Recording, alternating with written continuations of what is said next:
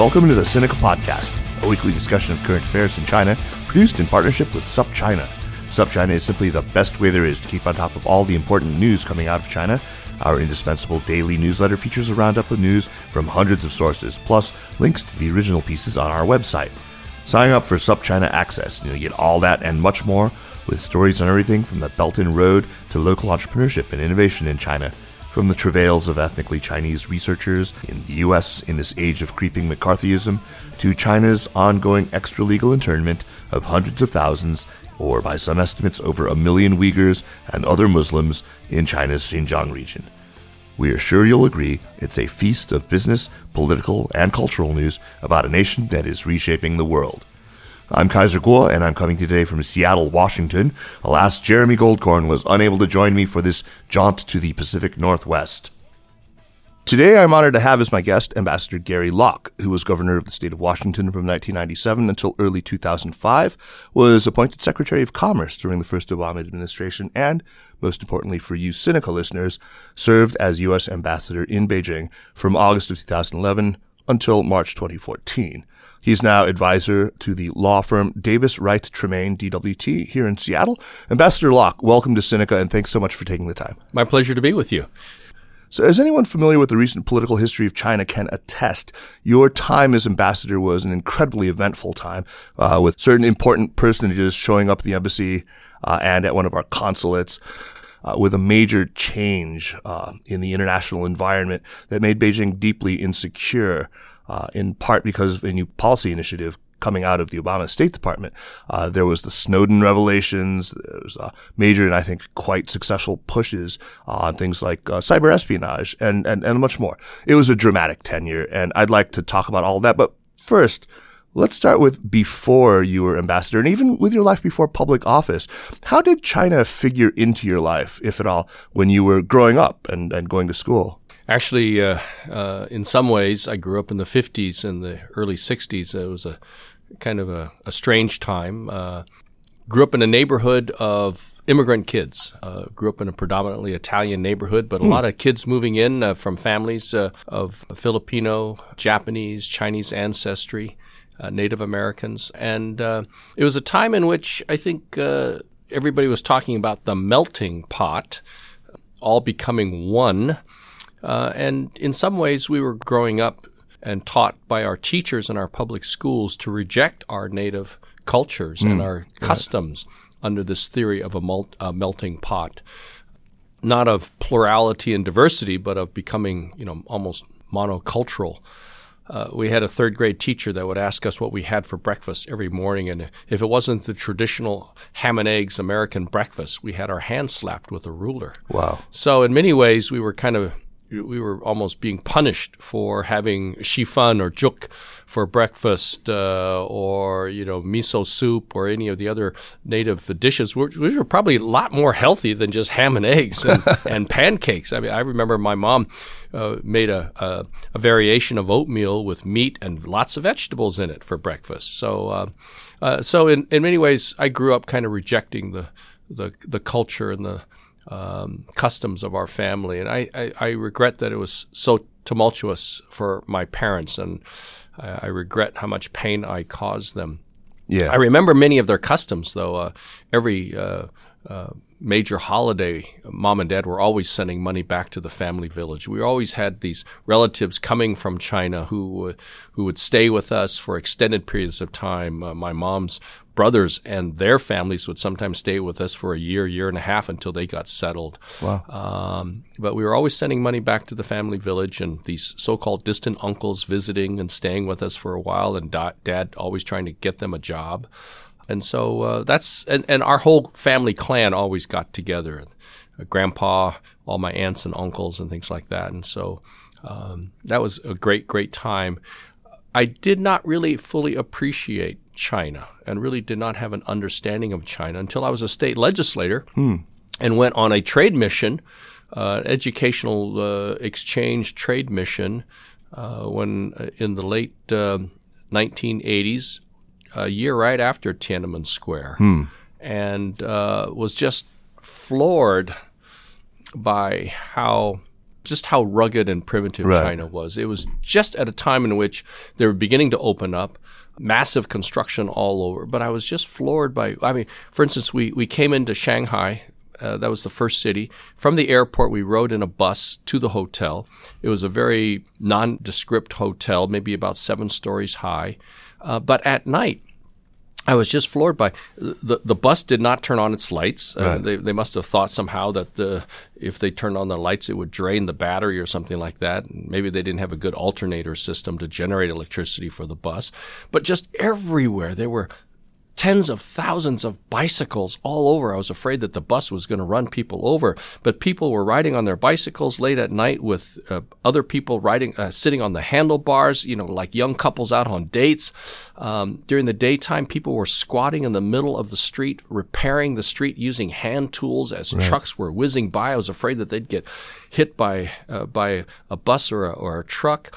People pulling these carts, just laden with equipment and supplies, and pulling these carts, rickety wheels, rickety carts uphill. And I was just so floored by just how medieval it felt. Well, in some ways, how tough life was for the people of China. And it made me very proud of my Chinese ancestry, but also somewhat resentful and angry at the colonization of China during the Opium War, and even some of the policies of the last emperors of China who turned inward and did not allow China to modernize. And I really felt bad for just how backward China was, and just what the tough conditions that people were living under. Right. A sense of hurt, anger, but also pride in how they were persevering and trying to move forward. You went on to become the executive for Kings County, which is the county where Seattle is. And in that capacity, I imagine you must have had some relations with China as well, sister cities and that sort of thing. Yeah, I was able as county executive to take a trip, trade mission to Taiwan and to the mainland, and to see the contrast in the economy, the standard of living, and really was from that wanting more for China and hoping for China's success in modernizing and raising the standard of living for its people. That's right. I mean, Taiwan does that to a lot of people. I mean, you see what is possible. You see, first of all, that it's not just something inherently cultural that holds China back, right? Because here are these Chinese people living very modern and democratic lives as well. Right. Your stint as governor was quite long, and one of the things that I've really noticed when I'm traveling outside of the Beltway is that attitudes are very different at the state level. There's still a lot that can be done sort of at the state level with China, and you had a lot of hands-on experience with that. Can you tell us a little bit about things that the state of Washington was doing with China during your tenure as governor? Well, when I came in as governor in January of 97, our dominant trading partner, our major trading partner, was Japan. And of course, that was the major trading partner with the United States at the time. It was also a time in which people were beginning to look more to China for opportunities and expansion of trade and culture and economic and political relations. And Japan was also very, very sensitive to that notion. There was a phrase at that time called Japan passing. That people were passing over Japan and going straight to China. So shortly after I was elected governor, there was a lot of fanfare in China, a lot of celebration in the old family village too. Which is pictures. Toisan, is that It's right? In Toisan, which is in Guangdong province. It's a village or Toisan area. In Mandarin, it's called Taishan, halfway between Guangzhou, the old city previously called Canton, and Hong Kong. It's the area in which most of the early Chinese. It's a source of the early immigration of Chinese to America. It's the area where the Chinese came from to build the railroads, to work in the lumber camps, the gold mines, the canneries.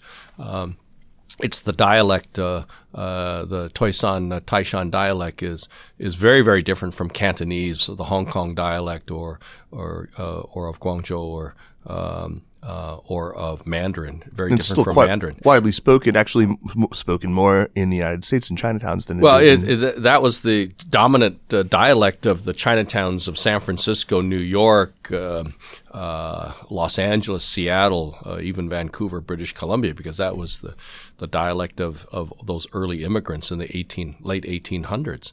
And I always say that if Mandarin is French, Cantonese is Italian, and Toisanese is like Russian. I mean, it's so radically different and very guttural.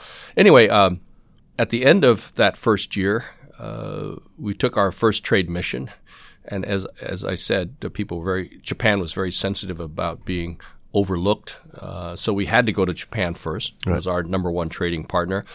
Spent a few days there, but the real purpose of the trade mission was to go to China to establish those contacts and to promote Washington state products, to further develop our sister state relationship with the province of Sichuan. We were one of the first states to have a sister state relationship with China after President Carter reestablished diplomatic relations in 1979. Right. And so we wanted to build on that. And it was a great, great trip. We were just mobbed by the press. I can imagine, yeah. There was so much notoriety about my being elected governor, the first Asian-American governor outside of Hawaii, on the mainland, the first Chinese-American in U.S. history. And that was just so strange. I mean, how could a person of color, a minority person, be elected to such a high position in the United States? And so it was. We were greeted with a lot of press and fanfare. Was able to meet with the president of China, Jiang Zemin, at the time, and the State Department said there's no way that he's going to meet with a governor. But we made the request, and it was granted, and it was a great time. But at the end of the trade mission, my brothers and sisters and mom and dad met me in Hong Kong on the very last day of the trade mission, and the next day on a Saturday, we took the hydrofoil from Hong Kong Island, past Macau, up the Pearl River, back to the family village. And that was an incredibly emotional trip for mom and dad, who had not been back to the family village in 50 years and 1 month since their wedding, and reliving all the stories of them growing up and sharing that. And when we got to the family village, or got to the town, we were just mobbed by hundreds of reporters, ticker tape parades, kids lining the streets with pom-poms, and we went back to the family village. It was like stepping back into the 1800s. Wow. That's amazing. You really need to write a memoir about this. It'll be phenomenal. Let me just say about the family village. When I said it was like stepping back into the 1800s, I meant it. It's the village where my father and grandfather and great-grandfather were born. My dad left when he was about 12 or 13. See, grandfather actually came to the United States in the late 1800s to work as a houseboy, a servant boy for a family in the state capital, sweeping floors, washing dishes, doing household chores in exchange for English lessons. Here in Washington State. And then as he grew up, he moved to Seattle and worked as a cook at one of the major hospitals of Seattle. And the founder of that hospital encouraged Grandpa.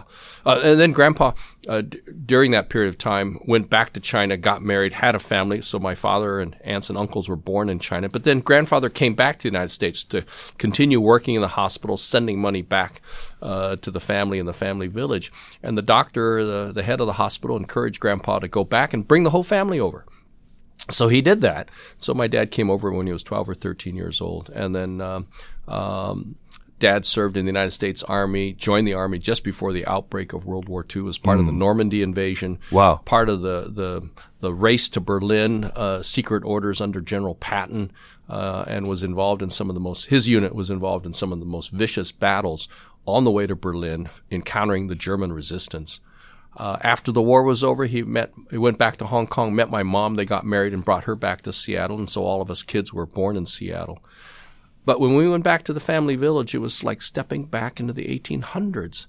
They cook using wood kindling in the back, maybe some coal briquettes here and there. One light bulb hanging from the ceiling of every room. Not all the rooms had windows or glass that was in place.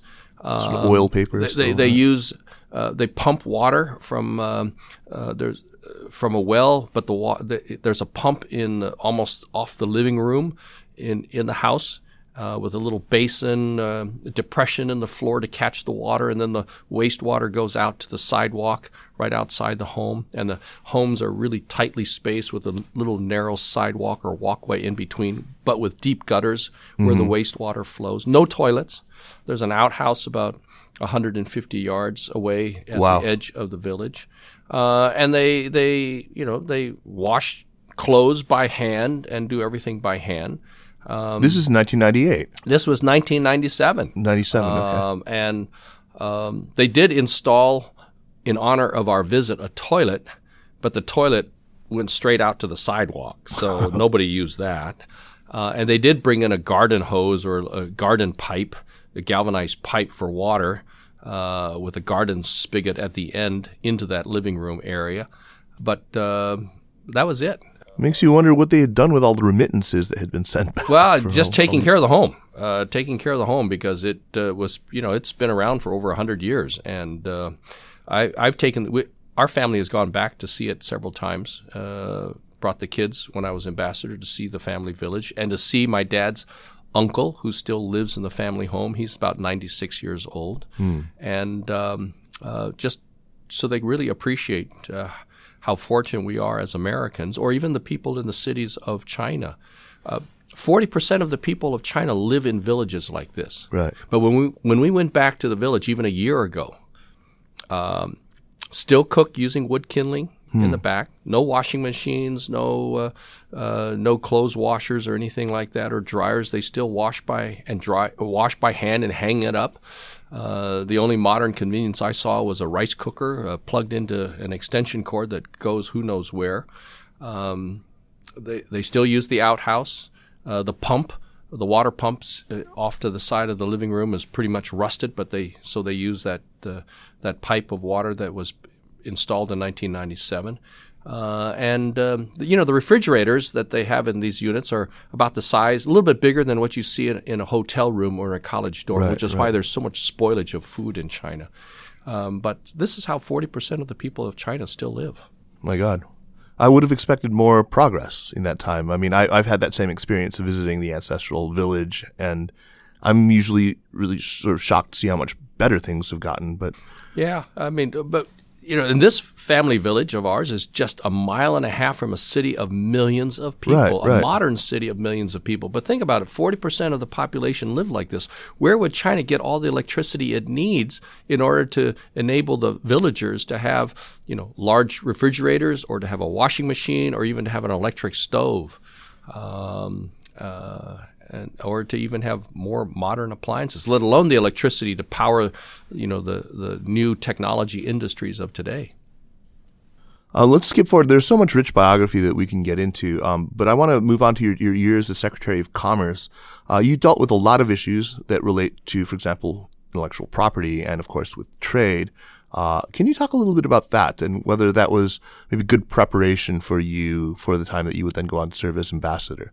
Oh, it was great preparation because so much of what we did and we dealt with as ambassador dealt with trade issues, intellectual property, advancing the interest, promoting the interests of American companies and rule of law and opening markets in China to not just American companies and American providers and service providers, but also all around the world.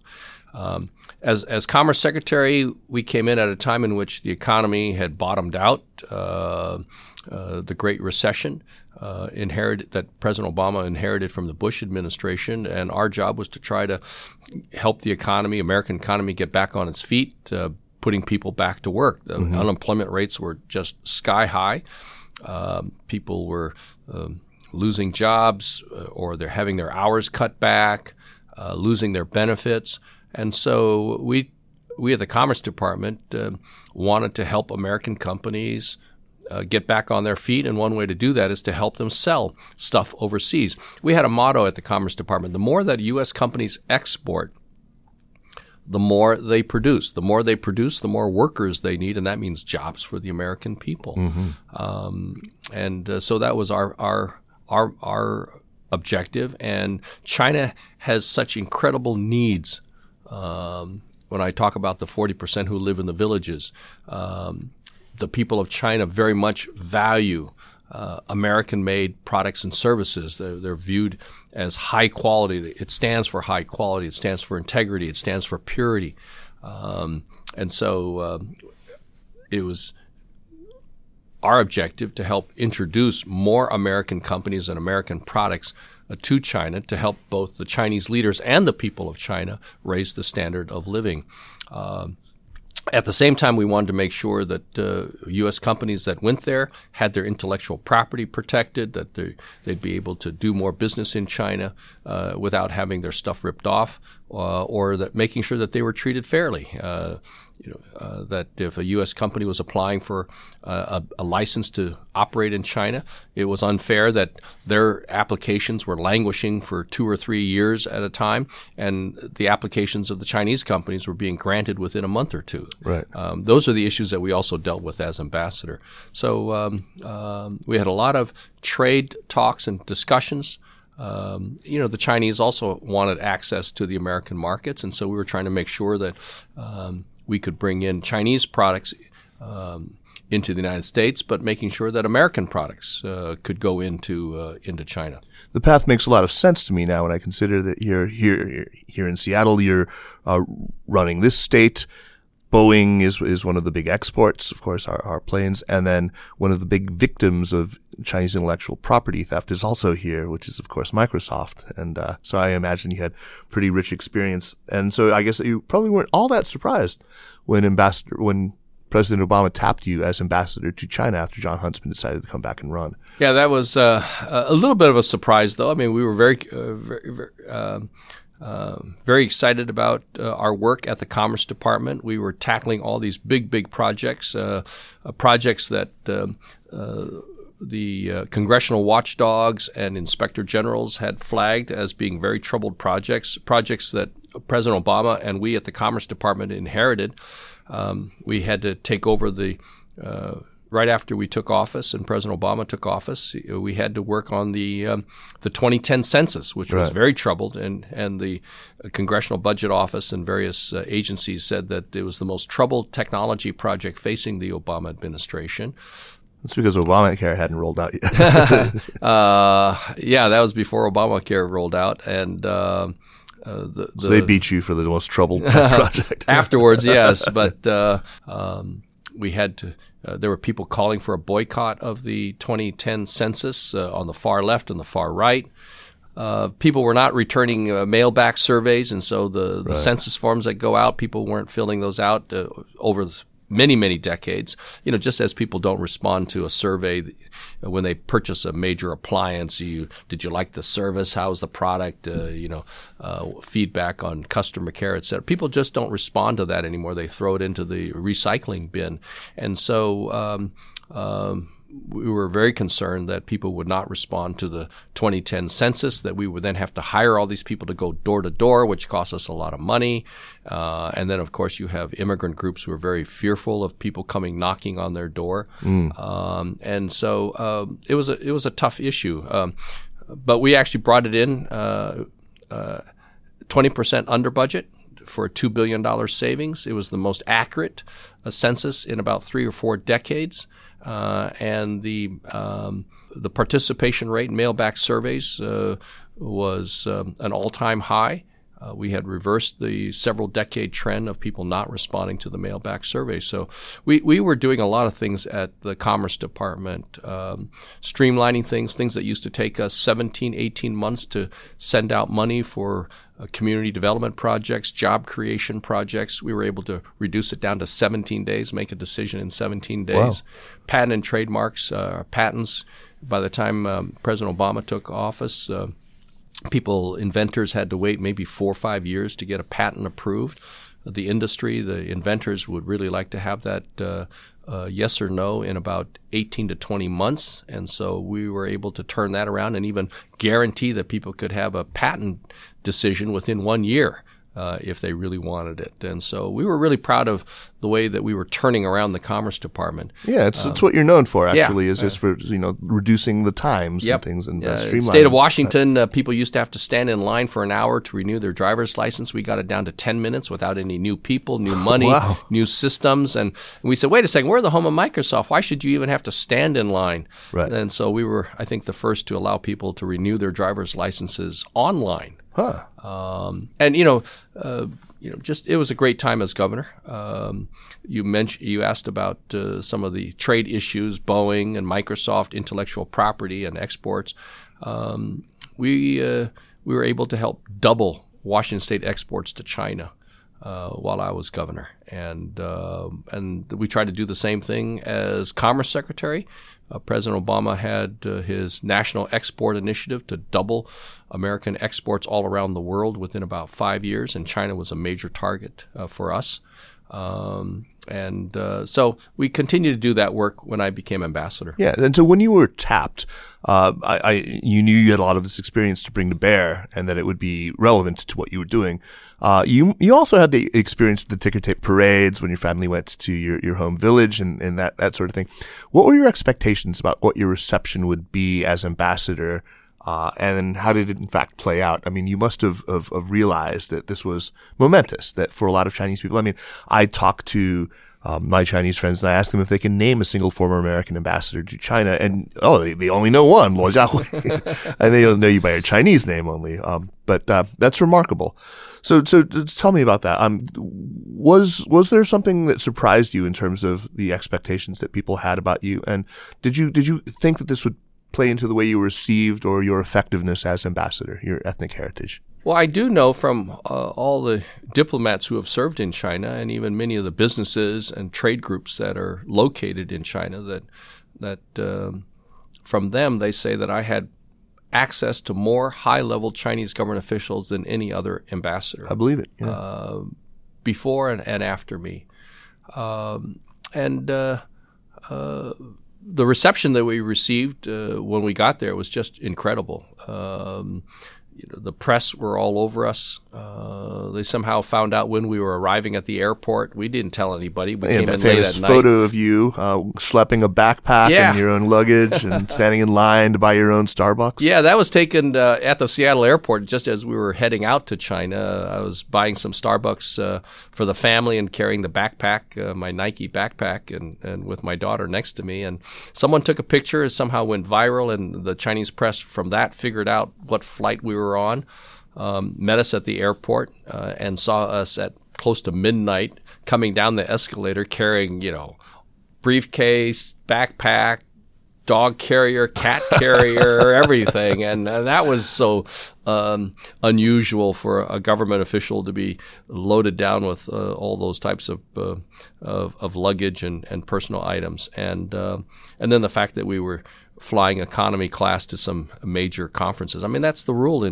for the State Department. Right. You fly domestic when you fly, unless it's like 13 or 14 hours, you fly economy class. Mm-hmm. And if you wanted to go business class, you pay for it out of your own pocket. But that created quite a stir. So we were received so warmly by the press, but also primarily by the Chinese people. And that was the great thing about China. Our stint in China, an opportunity for the children to really discover and appreciate the land of their ancestors, to go back to the family village, to see where grandpa and great-grandpa were born, and to really understand how 40% of the people of China live and just how fortunate we are to be Americans. Right. Our standard of living, our clean air, pure, high-quality food, the freedoms, the democracy that we have. It was a great experience for the kids. So we were received so warmly by the Chinese people and by the government officials.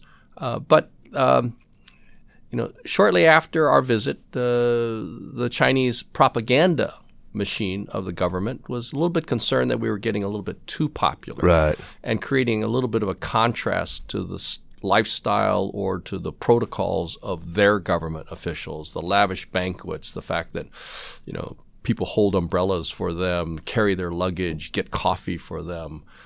So it was right around the time that Vice President Biden made a visit to China, and how he stopped off to eat at a noodle shop, right, along with Mona, myself, and part of our delegation, our support team for Vice President Biden, including his and his granddaughter was with him at the time. And so it was so unusual for such a dignitary like the Vice President of the United States of America, along with the ambassador, to sit down in a noodle shop. And some of the editorials that came out said that this was all part of an American conspiracy to destabilize the Chinese government, and that everything that I was doing was fake, not real, and that I should quit showboating and focus more on diplomacy. But what was nice is that the comments by the everyday people on the social media was saying, no, Ambassador Locke is being like every American, and we should have more of our Chinese officials be like the Americans. So that created a little bit of tension. Oh, yeah. I mean, and I think what's interesting is that this was at a time when social media was really quite powerful.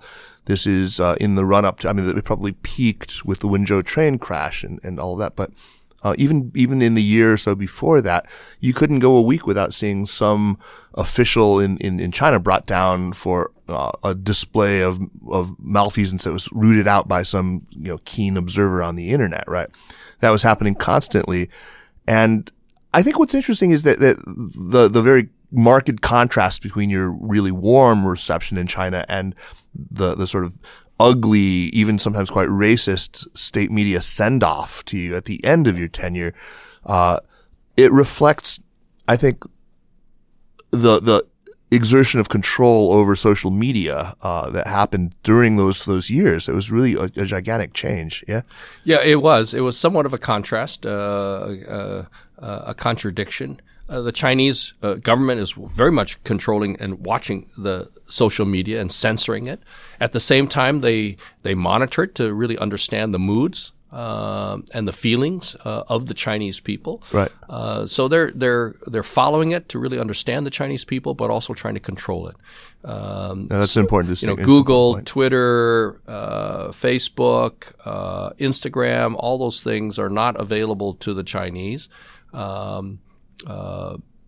Because they saw what happened during the Arab Spring revolution, and right, and the use or the role that social media played in that, and they're adamant that they're not going to allow social media to be used or be part of an instrument of social upheaval or domestic instability, ultimately a revolution within China. Right. So you arrived in the year of the Arab Spring. I mean, this was just months after. And your predecessor had been sort of tied to it when he's showing up in Wangfujing wearing a bomber jacket and on the day when people were supposed to be strolling. So they were really sensitive to this. Very, very sensitive to that. And so, but nonetheless, I still had more access to more high-level Chinese government officials. And I was, despite the official propaganda trying to cut me down to size, I was still warmly received by all the government officials. That's good to hear. And so, but we also use social media to, if I had appearances,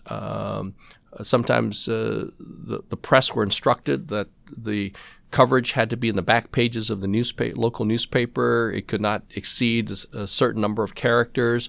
And so we at the embassy would then promote and publicize our activities using social media. Yeah, very effective public diplomacy back then. I think that was well done by the U.S. Embassy. And we'll talk about one particular case of that in just a little bit, but like I said at the beginning, there were a lot of really eventful things that happened on your watch, as it were, just a few months into your tenure. I guess it was less than 6 months in. The dramatic events of the Wang Lijun incident took place. That was in February of 2012. We still don't know much about what really happened. Can you talk about that? About how you found out about his appearance at the consulate in Chengdu? What your reaction was, and about all the events leading to the downfall of Bo Xilai from your perspective there, which must have been fascinating. Well, it was really nerve-wracking, quite frankly. We got the report that a Chinese government official, police officer, had walked into the consulate in Chengdu in Western China, and under pretenses of talking about trade. Was he really dressed as a woman? No. He was in regular clothes. At an appointment. That's a lie. Yeah, meeting with our consulate people, talking about some trade issues, and in the middle of the meeting, blurted out that he wanted to defect and seek political asylum. And in which case, at which point, the room was cleared of the Chinese nationals who are from the local area who work at the consulates, and only the American political staff remained. And we were contacted, and then that started almost about 2 days of very intense, round-the-clock monitoring, and me being holed up in a very secure communications room. In the embassy. And going all through the night, in contact with Washington, D.C. and the consulate, and with other embassies. So it was a very nerve-wracking, very tense time. I mean, the way that we understand it is that cops showed up both from Beijing, looking to take him out to Beijing, and from Chongqing, Bo Xilai's own guys who wanted to bring him there for sort of rendition him to. Right. This is Wang Lijun was the police chief for Chongqing, which is almost like a separate state, a separate political municipal entity, level. Yeah. And working under the party secretary of Chongqing, which is equivalent to a state almost. Or like Washington, D.C., it's a municipality that has its own distinct from another state and with the power of another state or province. And Wang Lijun spilled the beans and said that Bo Xilai's wife – and Bo Xilai is the son of a major revolutionary, a very revered figure in the Chinese revolutionary history. And he's very urbane and had hopes of becoming the president of China someday. And these guys are called the princelings, the sons of the revolutionary heroes of communist China. And so he was a very charismatic, very urbane guy, and had a lot of success as a party secretary and as a governor of different parts of China, and then sent off to Chongqing to be the party secretary, which is the equivalent of a governor, but actually outranks the governor because it's the Communist Party official. That's right. But Wang Lijun, the police chief, came to us and said, Bo Xilai's wife was responsible for the murder of a British citizen. Yeah, Neil Haywood. The police department had figured this out and reported that to Bo Xilai, and the police chief's close associates were suddenly disappearing. And fearing for his own safety, he decided that he would come to us and spill the beans and at the same time seek refuge. But you know, this police chief was somewhat controversial himself, and accused of some very repressive, if not heinous crimes himself, in the name of law and order. And so it's not a person that we would normally want to, bring to the United States. But the point is that what people don't understand is that we couldn't have we couldn't have granted him political asylum and allow him to defect in any case, because how do you get him out of the country? How do you bring him? How do you get him out of China? How do you bring him to the United States? If you're a Russian ballet dancer or you're a Russian athlete and you want to defect from Russia, you do that. While you're in the States. You do that when you're outside of Russia. You're touring, you're in Paris for a ballet, and then you run to the U.S. Embassy while you're in Paris, and then you say, hey, I want political asylum, I want to defect. Or if you're a Cuban baseball player, you do that while you're touring the world, and you're in another country, and you go to the British Embassy in London or Paris or whatever, or the U.S. Embassy, and you say, hey, I want to defect and I want political asylum. Because if you're a Chinese official in China, you come to the U.S. Embassy or the consulate, how do we ever get you to the airport? Right. We put you in a car, go to the airport, the police will stop us. We put you on an airplane, the police the Chinese don't have to let the plane take off. So you can only do that while you're outside the country. So there was no way that we could have given him political asylum or allow him to defect unless we were going to let him live there for the next several years and hope that maybe someday the Chinese would allow him to leave the consulate and fly outside, away from China.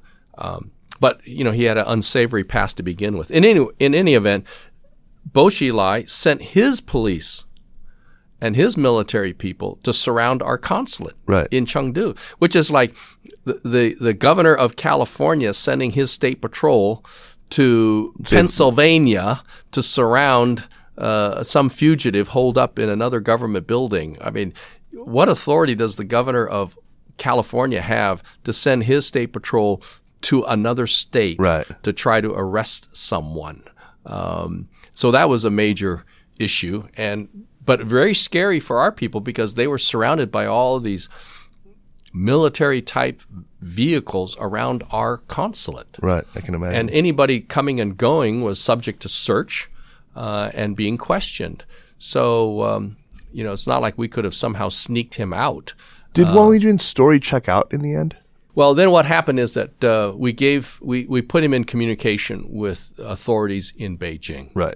And ultimately what happened is that Beijing sent top security people to our consulate in Chengdu, many, many hours away by flight, and they escorted him out under basically equivalent to federal marshals, federal authorities, and took him back to Beijing and gave him safe conduct to Beijing, where he then, under detention, made all the revelations that ultimately led to the prosecution of both Bo Xilai and his wife. Right. And eventually brought down that whole network that they were attached to, Zhou Yongkang, a couple of corrupt guys in the PLA, this whole...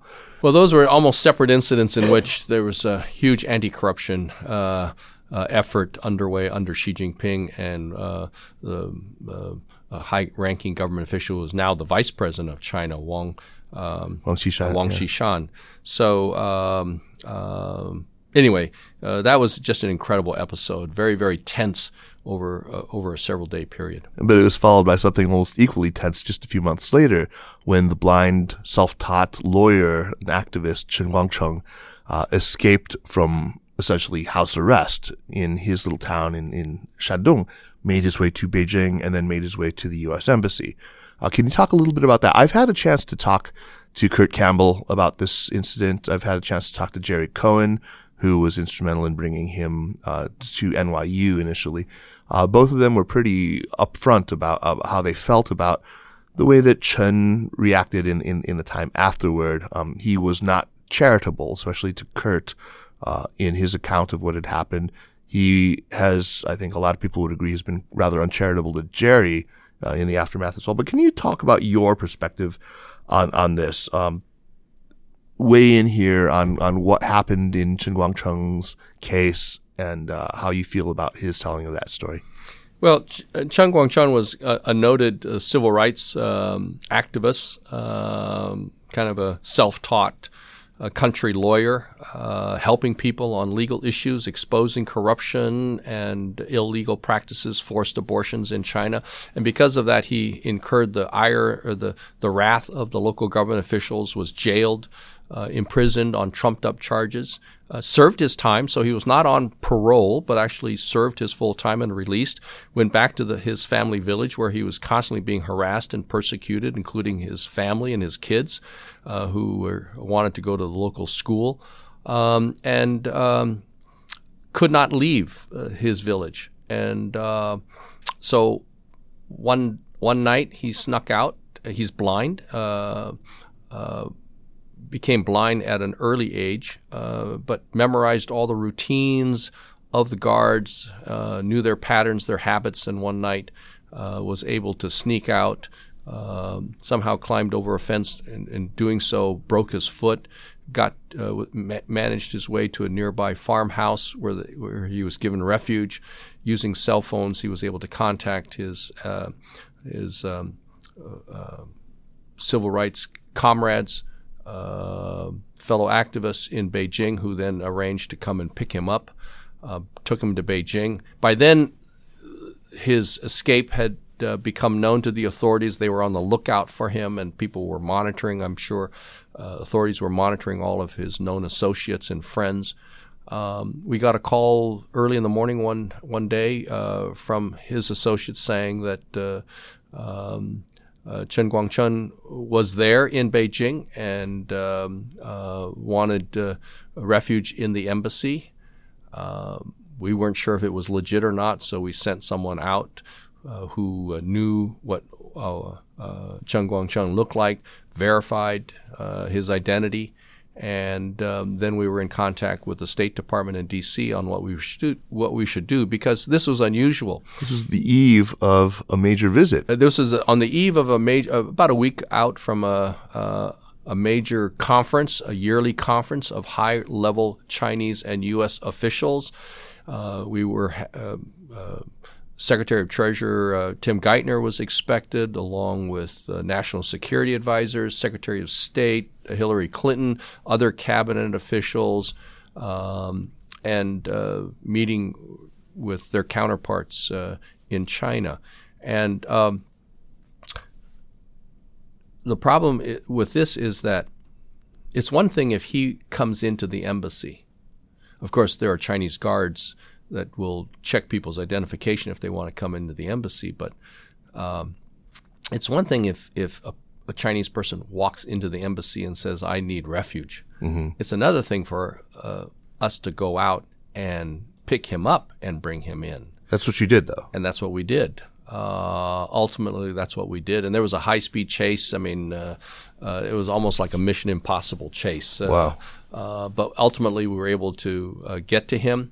Was it one of the Marine guards driving, or who? No, it was a Chinese national driving a big Suburban, and there was a chase in which we were trying to meet up with the car in which Chen Guangcheng was in, but then at some point the Chinese authorities figured out that which car he was in, and so they were chasing him. I see. And in some ways we were following the Chinese car, and it was, going through crossing streets or left turns, right turns at high speed, going through red lights and everything else. So it was quite the hairy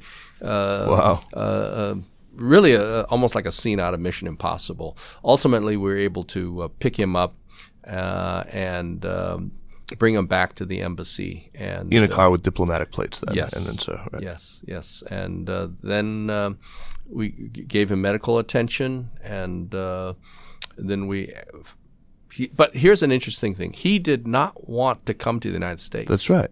That's interesting. He was never seeking to come to the United States. He wanted simply to be able to move his family from that village in that province to a totally different province, and to go to the university, get some education, but to basically escape the persecution of the authorities of that village and of that province.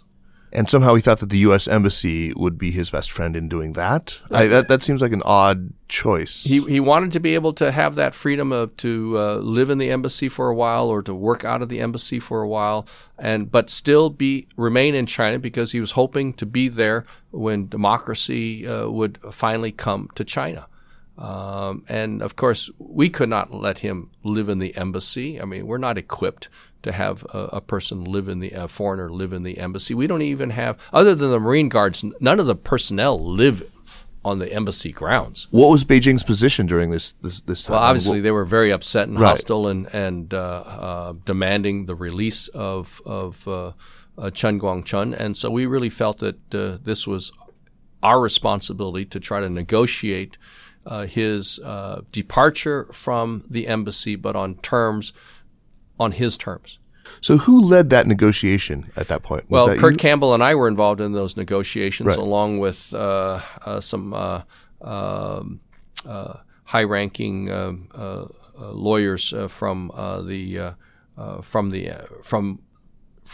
D.C., mm-hmm, because it turns out that Kurt Campbell was on his way for these high-level talks, along with other ranking members of the State Department. So they came out immediately, a little bit early, and were involved in those negotiations. So what else can you tell us about that process? I mean, how did that negotiation get handled? I mean, what made China ultimately back down on that? Couldn't have been an easy thing to get China to acquiesce to. Oh, it was a very the negotiations and the discussions were very tense over many, many days. And at one point, we really felt that there was no way we could reach an agreement. And so we began to make preparations for having him stay within the embassy. Wow. That wasn't without precedent. In 1989, you'd done that for Fang Lizhi. Yes, but he was not actually in the embassy. He was actually in the ambassador's residence. I see. And there was there's some guest houses in the back of the ambassador's compound, which is several miles away from the embassy. And Guanghualu. So he was able to live in what would be appropriate quarters, separated. But where would he stay within the embassy? The only place that we had for people to live in were for the Marine Guards, which is a very secure area. It's one thing to bring people newspapers for connection to the outside world and maybe a telephone, but in the day of the internet and smartphones, how do we make sure that what's our responsibility to allow him to be connected to the outside world? What about visitors? Because visitors would be coming through a secured, classified area of the embassy grounds, and so that would be very problematic. So we were starting to say, okay, we're not going to be able to reach an agreement with the Chinese that was acceptable to Chen Guangcheng, and so we were starting down the path of how to enable him to be a long-term resident of the embassy. And who were you negotiating with? Who was on the other side of this? Was it foreign ministry? It was with a representative of the foreign ministry, and it turns out, it was Sui Tenkai, the Chinese ambassador to the United States. Well, I mean, it's kind of a good thing then that you had Sui, because he's a reason. I mean, these were very tense, very, very tense negotiations, and the Chinese were very angry and very upset. While we may like dealing with individuals or like their personalities and them individuals as people, they have a role to play. They have a role to play. I mean, he was very aggressive, very effective in presenting the Chinese position. It's like defense lawyers and prosecutors. You can be friends on the side, but when you're in court, you can be, very hard-fought enemies and effectively advocating on for your client's interests. So these were very tough negotiations. In the end, we were able to reach an agreement in which Chen Guangcheng would be allowed to leave the village along with his family, not just him, but his entire family, and they would go to a different province, and the government said that he could actually stay at a university and receive education, basically free education for himself and his family. Those were the terms. And yet he ended up in the U.S. But what happened is that then, of course, with his broken foot, he needed some medical attention. So after he left the embassy, we drove him to the hospital, made sure he was okay, and then gave him lots of cell phones. And he started communicating with his friends and colleagues in the human rights arena. And the next morning, he had a change of heart. Did not want to stay in China anymore and demanded to be allowed to leave China to come to the United States. But at that point, we had no bargaining position because he was already in a Chinese hospital, not under the control or auspices or protection of the U.S. government anymore. And so it was a very, very tough situation. And then that's the part of the story that I don't quite understand is how were you able then with no leverage to convince China to let him leave? Well, that when we took him to the hospital, Hillary Clinton had just arrived, had just landed on the air in Beijing, and so we were able to put him on a telephone call to talk with Hillary Clinton. with translators, of course. And I remember him distinctly saying, "Oh, thank you so much, Mrs. Clinton. I wish I could give you a big kiss." And he was very, very thankful for everything that all of us at the embassy and the State Department had been able to do for him to enable him to leave the embassy, stay in China, but in a totally on a university setting for him and his entire family. But then the phone calls and the change of heart. And the change of heart. So what happened is that Secretary of State Hillary Clinton did a phenomenal job of continuing to talk with the Chinese government officials, high-ranking government officials during this major conference, a dialogue called the Strategic and Economic Dialogue, and convince the Chinese that, if he just stays in China, he'll always be a thorn and a critic of China. He'll get more press attention, and that it would be better for U.S. and for China if you just allowed him to come to the United States. In the end, the Chinese government issued a statement and said, Chen Guangcheng, like any other Chinese resident, is free to apply for a visa to leave China and visit another country. So that was their code word for basically saying, it's all right. You can go. You can go. Right. And so we arranged, with the help of Jerry Cohen and many others, and the great people at NYU, New York University, to enable him to live on the grounds of NYU and to get a tutor and to receive and to take courses, primarily illegal courses. That's the great work of Jerry Cohen, a great civil rights attorney and a person who has tried to bring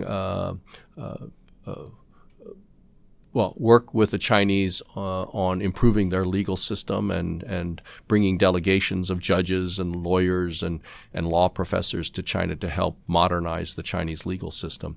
So Chen Guangcheng had known Jerry Cohen, had met him before, and revered him, and really respected Jerry and looked up to him, and so was so appreciative of Jerry reaching out and making this stay at NYU possible.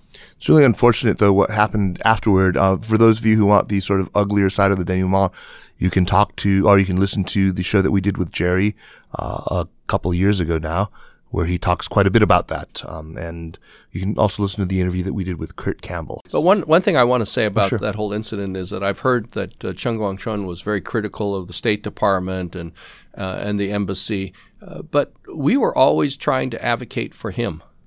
And he had the final say on any proposal.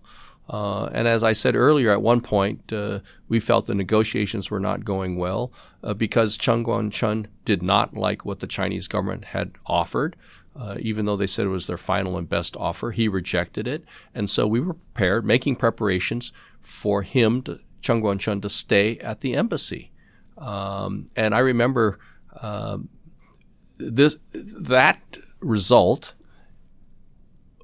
would have probably derailed the high-level negotiations that were about to occur, the strategic and economic dialogue. And I remember several of our colleagues saying, this is America at its finest, where we are putting the interests of this individual and his freedom and his liberty above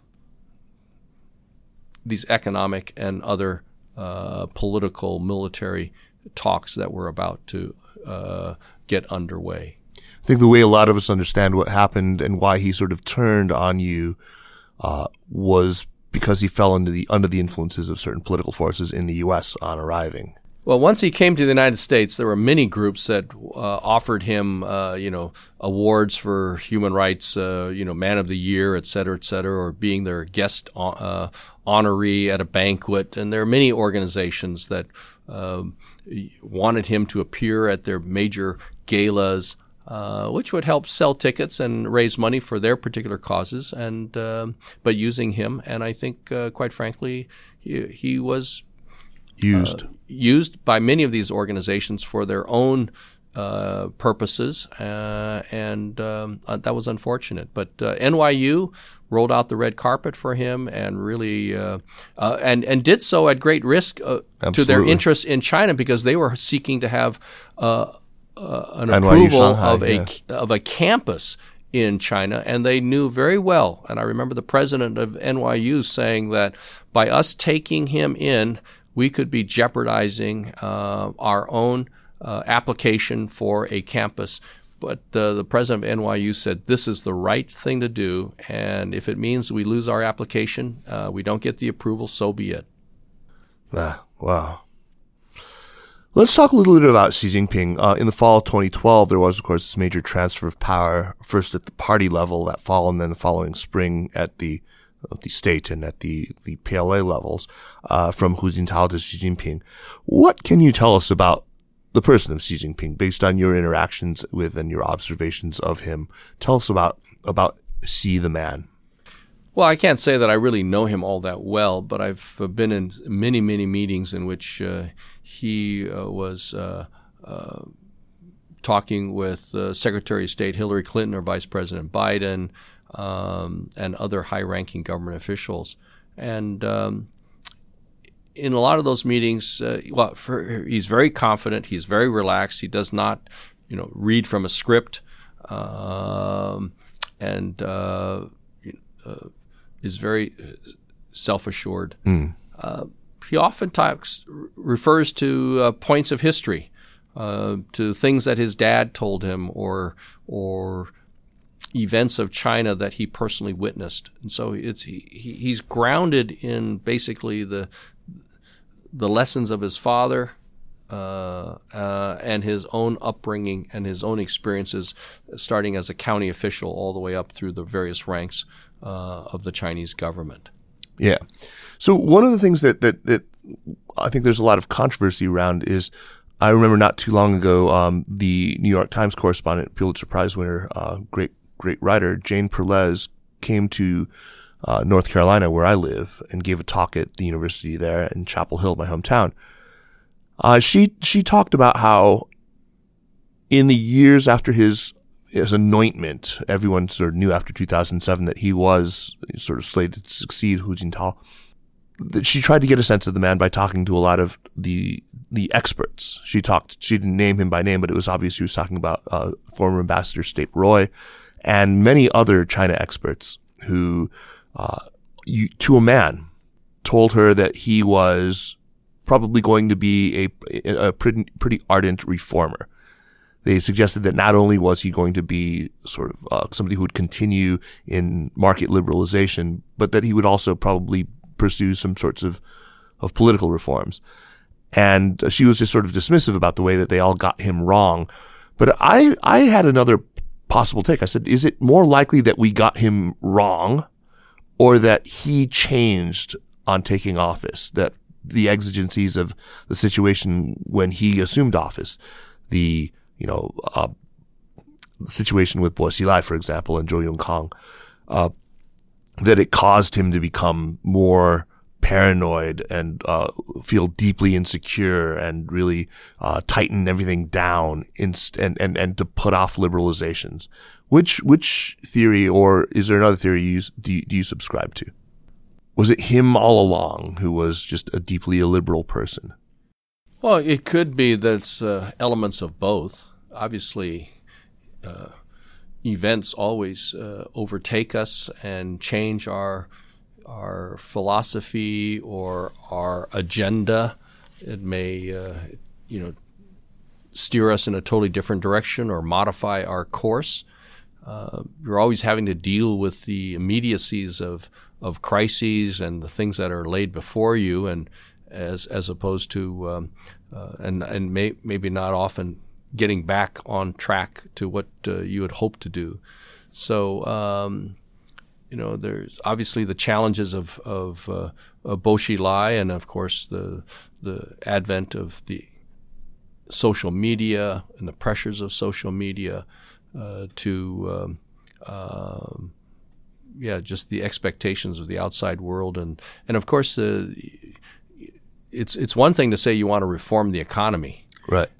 But when you start closing down and state-owned enterprises and trying to consolidate factories and businesses, and you're having to lay off a lot of people, well, that leads to domestic instability. You have all those demonstrations or protests about, from people who are being laid off, and you don't want that to spread.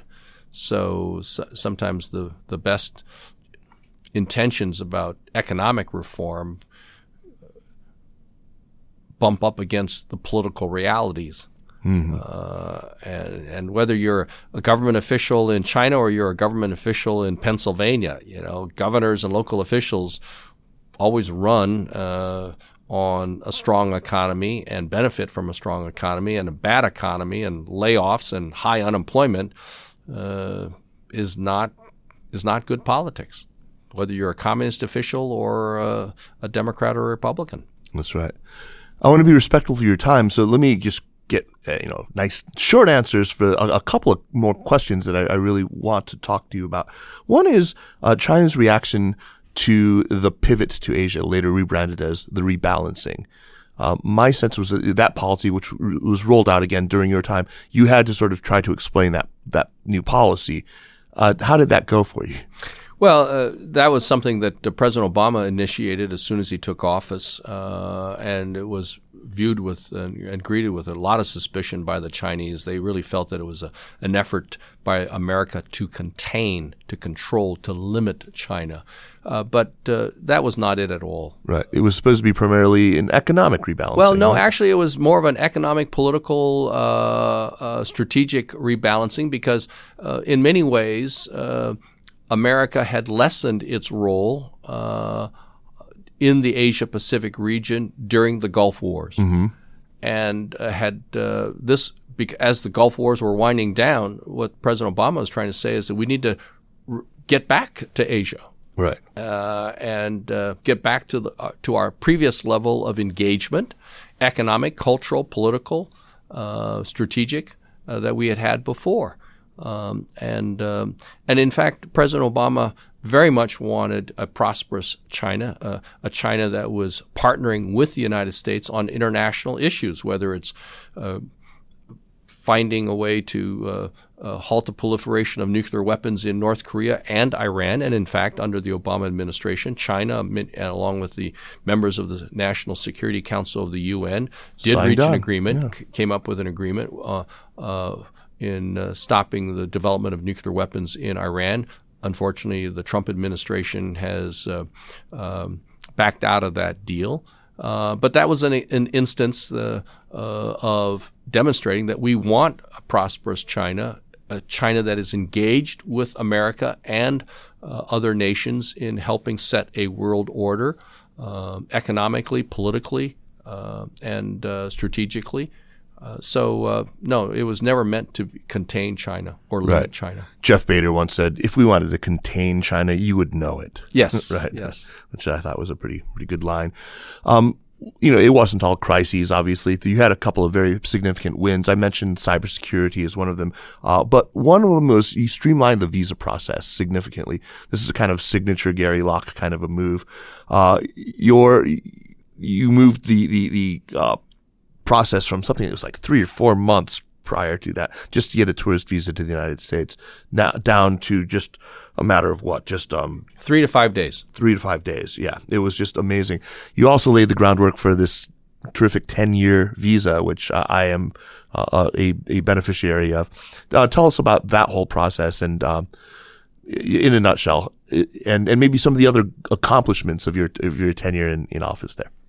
Well, even when I was Commerce Secretary, we were trying to encourage more Chinese businesses to come to the United States to buy American products, to visit that American factory, to place an order with that American company. Again, the more that American companies export, the more jobs that they create for the American people. And we heard stories about how Chinese companies and Chinese business people were having to wait 3 or 4 months just to get an appointment for a visa interview. Oh, Christ. Yeah. Because you have to have a visa from China or have a visa issued by the United States if you're coming from China, whether it's for study, whether it's to go to Disneyland or to visit that factory in Ohio.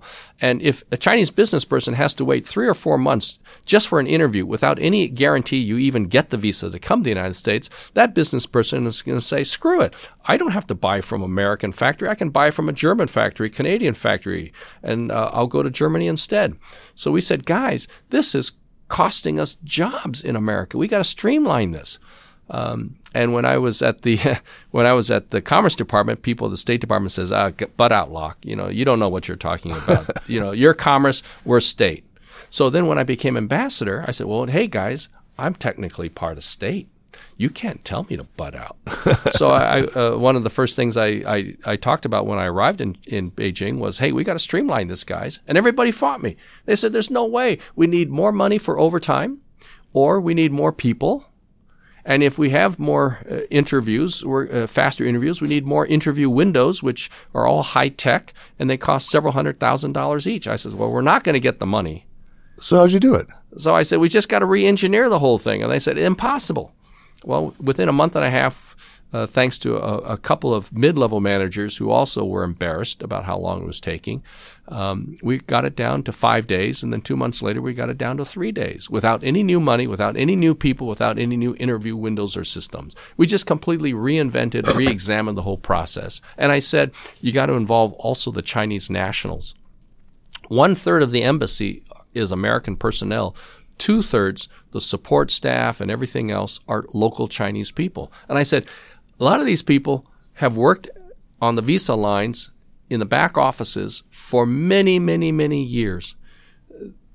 They probably have experienced and have witnessed some things that make absolutely no sense to them. So involve them in the process engineering of this effort as well. Ambassador Locke, what a pleasure to finally have you on the program.